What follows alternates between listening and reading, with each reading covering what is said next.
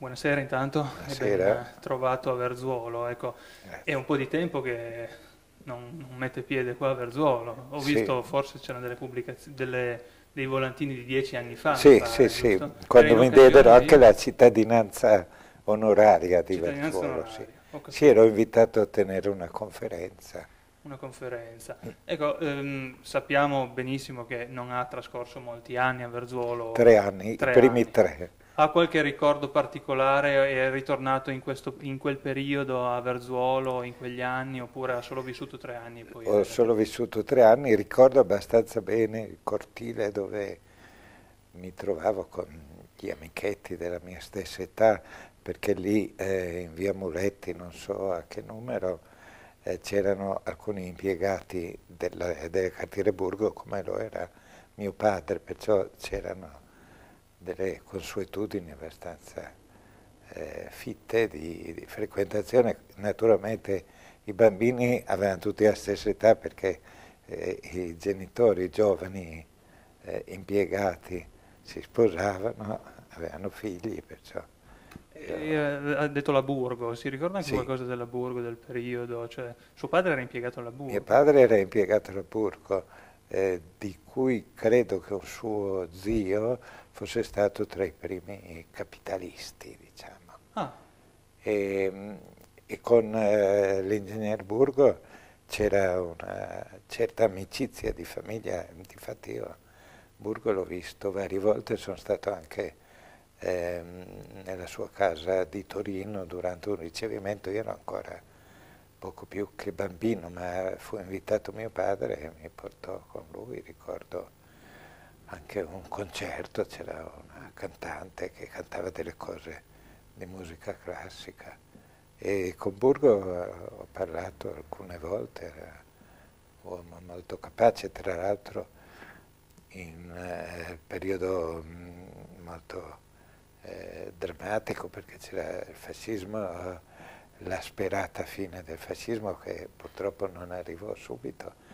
E, e Burgos si occupava anche di, eh, di, mio padre, di far sì che potesse continuare a lavorare nonostante i divieti del regime, per cui a un certo punto creò una piccolissima eh, azienda eh, fantasma in cui mio padre era impiegato. Mio padre fu ufficialmente dimesso dalla, dalla cartiera Burgo perché non poteva continuarci a lavorare, però gli creò Burgo questo, eh, questa base in cui mio padre continuava a lavorare. Poi ricordo anche il matrimonio di Burgo, perché Burgo è rimasto vedovo abbastanza presto, aveva, mi pare, un figlio che morì in un incidente aereo, se ricordo bene. E, poi quando era ultra settantenne si sposò con una donna giovanissima ed ebbe una bambina, perciò mi ricordo anche della nascita della bambina dell'ingegner Burgo. Ho capito. E dunque, lei ha accennato al periodo della guerra, insomma, che ricordi? Io ho letto questo libro che ha scritto, l'autobiografia, e mh, mm, parla di, della sua residenza a Madonna dei Laghi e questa esperienza. Eh, che ricordo ha, tanto più eh, visto l'attinenza con eh, queste, queste, giornate, attorno al 25 aprile e eh, tutto il discorso della commemorazione, del ricordo della liberazione, eccetera. Che cosa le è rimasto impresso di quel periodo? Eh, ecco? Mi sono rimaste impresse moltissime cose, a partire dalla caduta del fascismo, che fu per me una, una giornata indimenticabile, perché noi vivevamo, come si racconta nel libro, sfollati a Giaveno e io spesso andavo in bicicletta a Torino per fare eh, commissioni o per eh, vedere qualcosa a casa. Così. E ricordo il giorno della, della caduta di Mussolini che arrivo eh, in città e vedo che c'era tutto un clima strano, c'erano tanti camion che giravano con gente che urlava di gioia, eh, c'era tutta un'eccitazione, poi ho visto lo stadio, che allora si chiamava Stadio Mussolini, c'era gente che si divertiva a gettare le pietre sulla parola Mussolini che c'era sul fronte, che era fatta in vetro, perciò eh, gettando le pietre rompevano in un certo senso eh, la parola Mussolini. Insomma è stata una giornata straordinaria perché naturalmente noi vivevamo in questo clima eh, di, di, antifascismo e, e l'idea che, che, il fascismo fosse caduto poi così d'improvviso perché non c'erano avvisagli almeno per noi. Ecco, quello è, è un ricordo molto chiaro. Eh, per la caduta per la fine della guerra ho anche ricordi altrettanto chiari perché ero nascosto in questa specie di convento, si viveva eh, nell'angoscia anche perché eh, Avigliana era diciamo così sul confine tra la zona controllata dai tedeschi e quella controllata dai partigiani. Noi eravamo purtroppo in quella controllata dai tedeschi. Ogni tanto i partigiani arrivavano, liberavano diciamo, la città, poi i tedeschi li cacciavano e noi vivevamo in, in questo clima di continua agitazione e paura. Eh, anche lì eh, abbiamo sentito con la radio, sentivamo le radio eh, antifasciste, perciò o Radio Algeri eh, o Radio Londra. La sera prima si è sentito che che i tedeschi erano stati battuti e il giorno della liberazione, che non ricordo se per noi sia stato proprio il 25, forse è stato prima o dopo perché il 25 è una data convenzionale. Comunque eh, abbiamo visto non c'erano più tedeschi eh, che girassero per la città, mentre prima giravano con l'aria dei padroni. Poi abbiamo sentito che, che stava scendendo, scendendo l'esercito francese dalla Val di Susa, erano quasi tutti soldati marocchini comunque, erano liberatori e allora tutti siamo andati eh, a vedere l'arrivo di questo contingente francese, eh, naturalmente con applausi, espressioni di gioia, così. Mentre nello stesso tempo si sapeva, questo me lo hanno raccontato, non l'ho visto, ma i tedeschi si ritiravano via via che i francesi avanzavano e ogni tanto eh, ammazzavano gente proprio così, senza motivi precisi, solo per, per rabbia.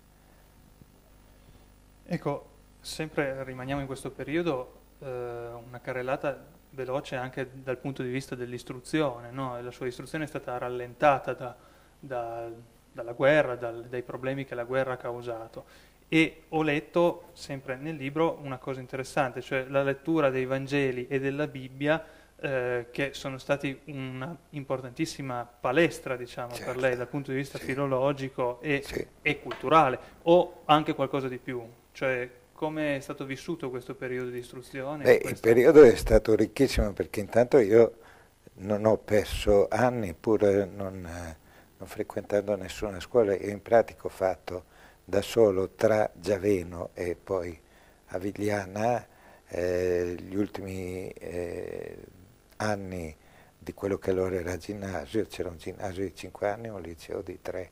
Io ho fatto dunque gli ultimi due anni del ginnasio e eh, i primi due del liceo da solo.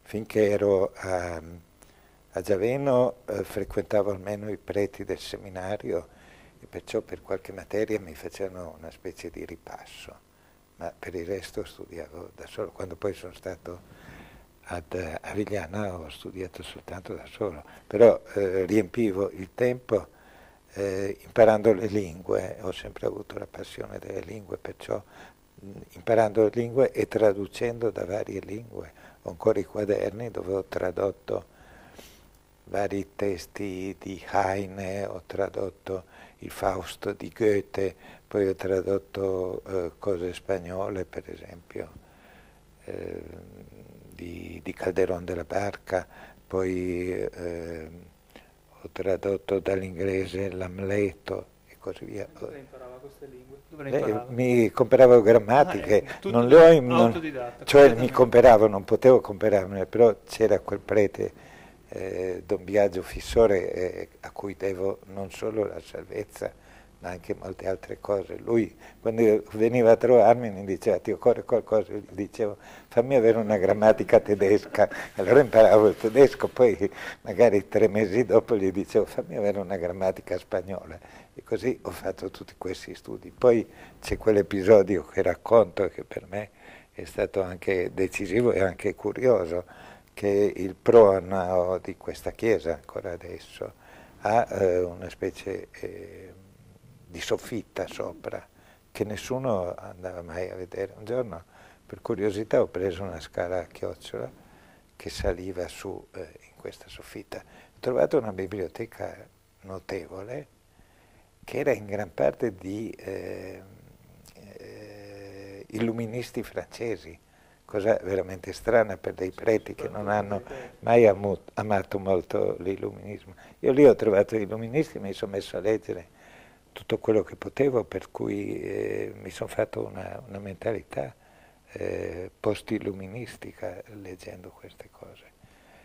Naturalmente poi c'erano queste letture di cui lei diceva prima, che sono nate dal, dal fatto di una, eh, diciamo, cordiale disputa religiosa, perché eh, naturalmente questi preti hanno pensato di salvare anche la mia anima, oltre che il mio corpo Perciò eh, soprattutto il prefetto di questo collegio qualche sera mi faceva andare nel suo studio e cercava di convincermi sulla eh, bellezza della, del cattolicesimo. Allora io per essere preparato incominciai a leggere non solo il Vecchio Testamento ma i Vangeli e eh, a cercare eventuali contraddizioni o punti che secondo me non reggevano, per cui eh, ero abbastanza ferrato in questa disputa, tanto che a un certo punto il prefetto ha, ha smesso, si vede che ha deciso che ero troppo eh, renitente. Ecco, eh, andiamo avanti con, con gli anni anche, perché arriviamo al periodo dell'università e ho letto che ha fatto in questi anni delle conoscenze incredibili perché ha attraversato eh, il panorama della cultura italiana da Getto, Parison, Pasolini, Terracini, De Benedetti, insomma. Sì, beh, Pas- fanno... Pasolini l'ho conosciuto dopo, non, nel corso, non in questo periodo, però sì, in questo periodo ho conosciuto Ci può dire qualche cosa, io sono rimasto stupito ad esempio di Montale, lei ha conosciuto Montale, sì. ecco, insomma. Sì, di Montale sono stato molto amico. L'ho conosciuto, mm, mi pare, verso il 51-52, quando mh, mm, la mia famiglia si è trasferita da Torino a Milano. Allora eh, eh, Terracini, che era il mio professore, eh, mi diede qualche indirizzo di eh, suoi allievi che avrei potuto frequentare eh, per non trovarmi troppo ehm, isolato in questa nuova città con cui non avevo grandi legami. Eh, Contini a sua volta mi disse ma vai a trovare Montale, vedrai che è una persona molto affabile, simpatica.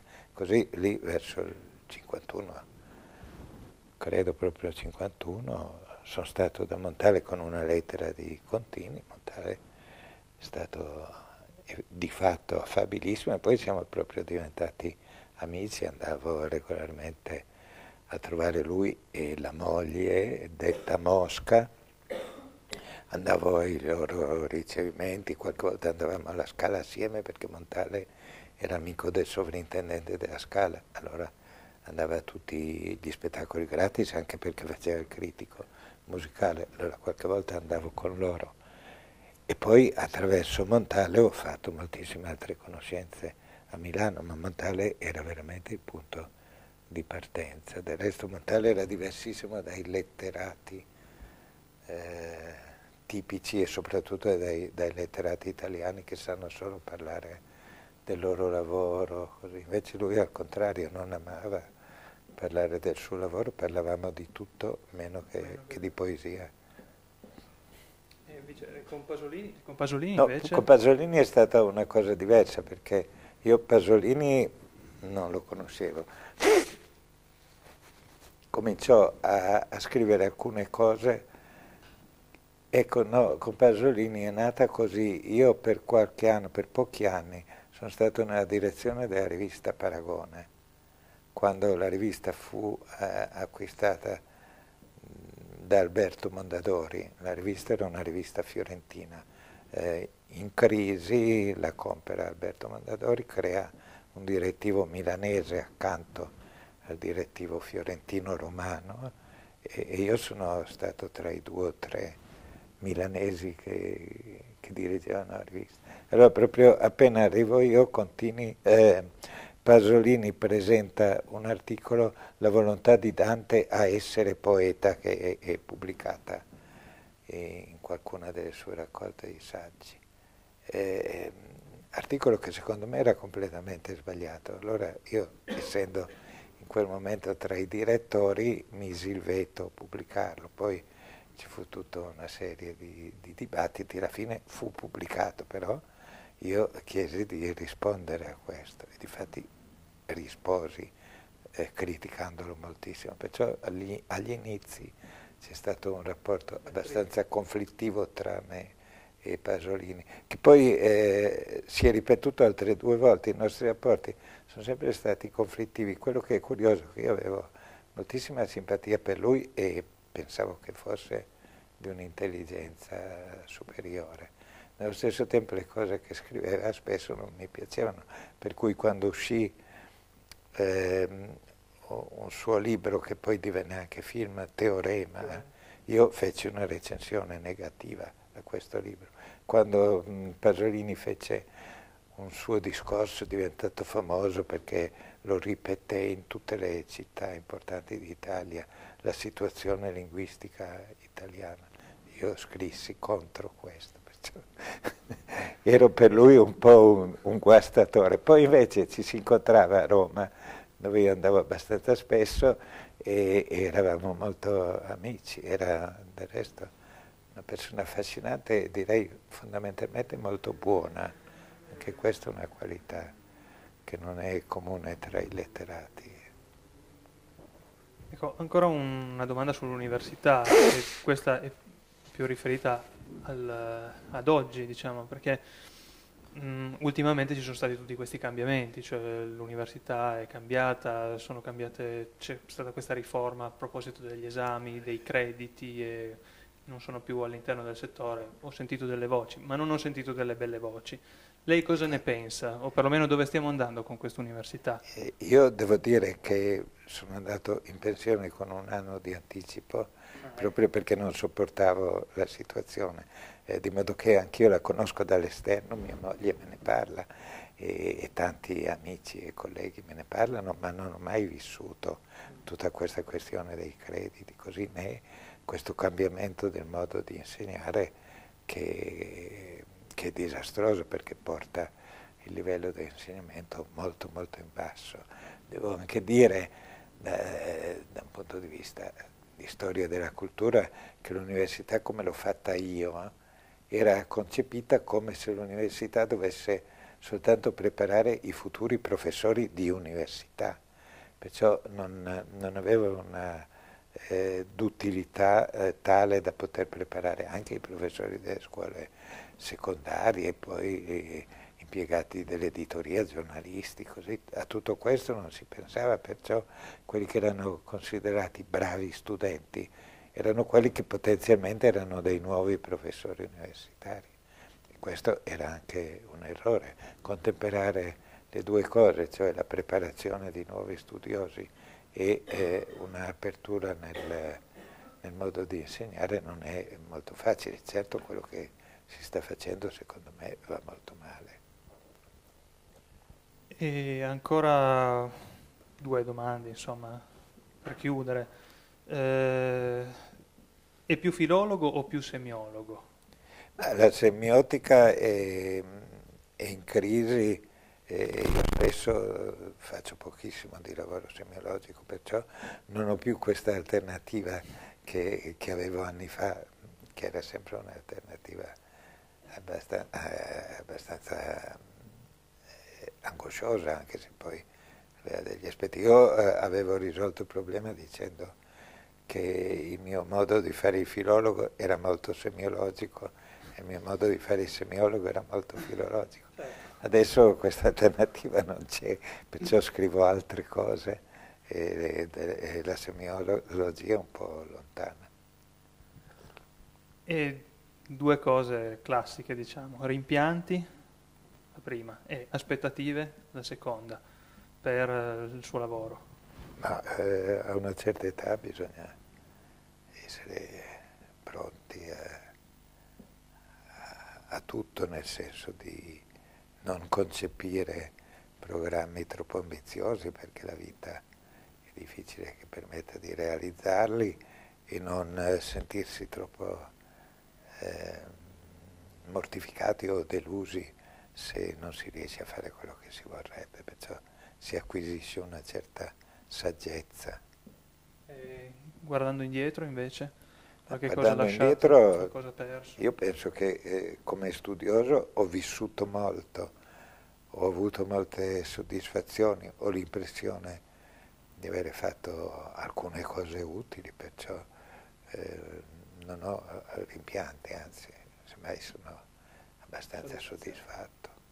Va bene, la ringrazio molto. Grazie.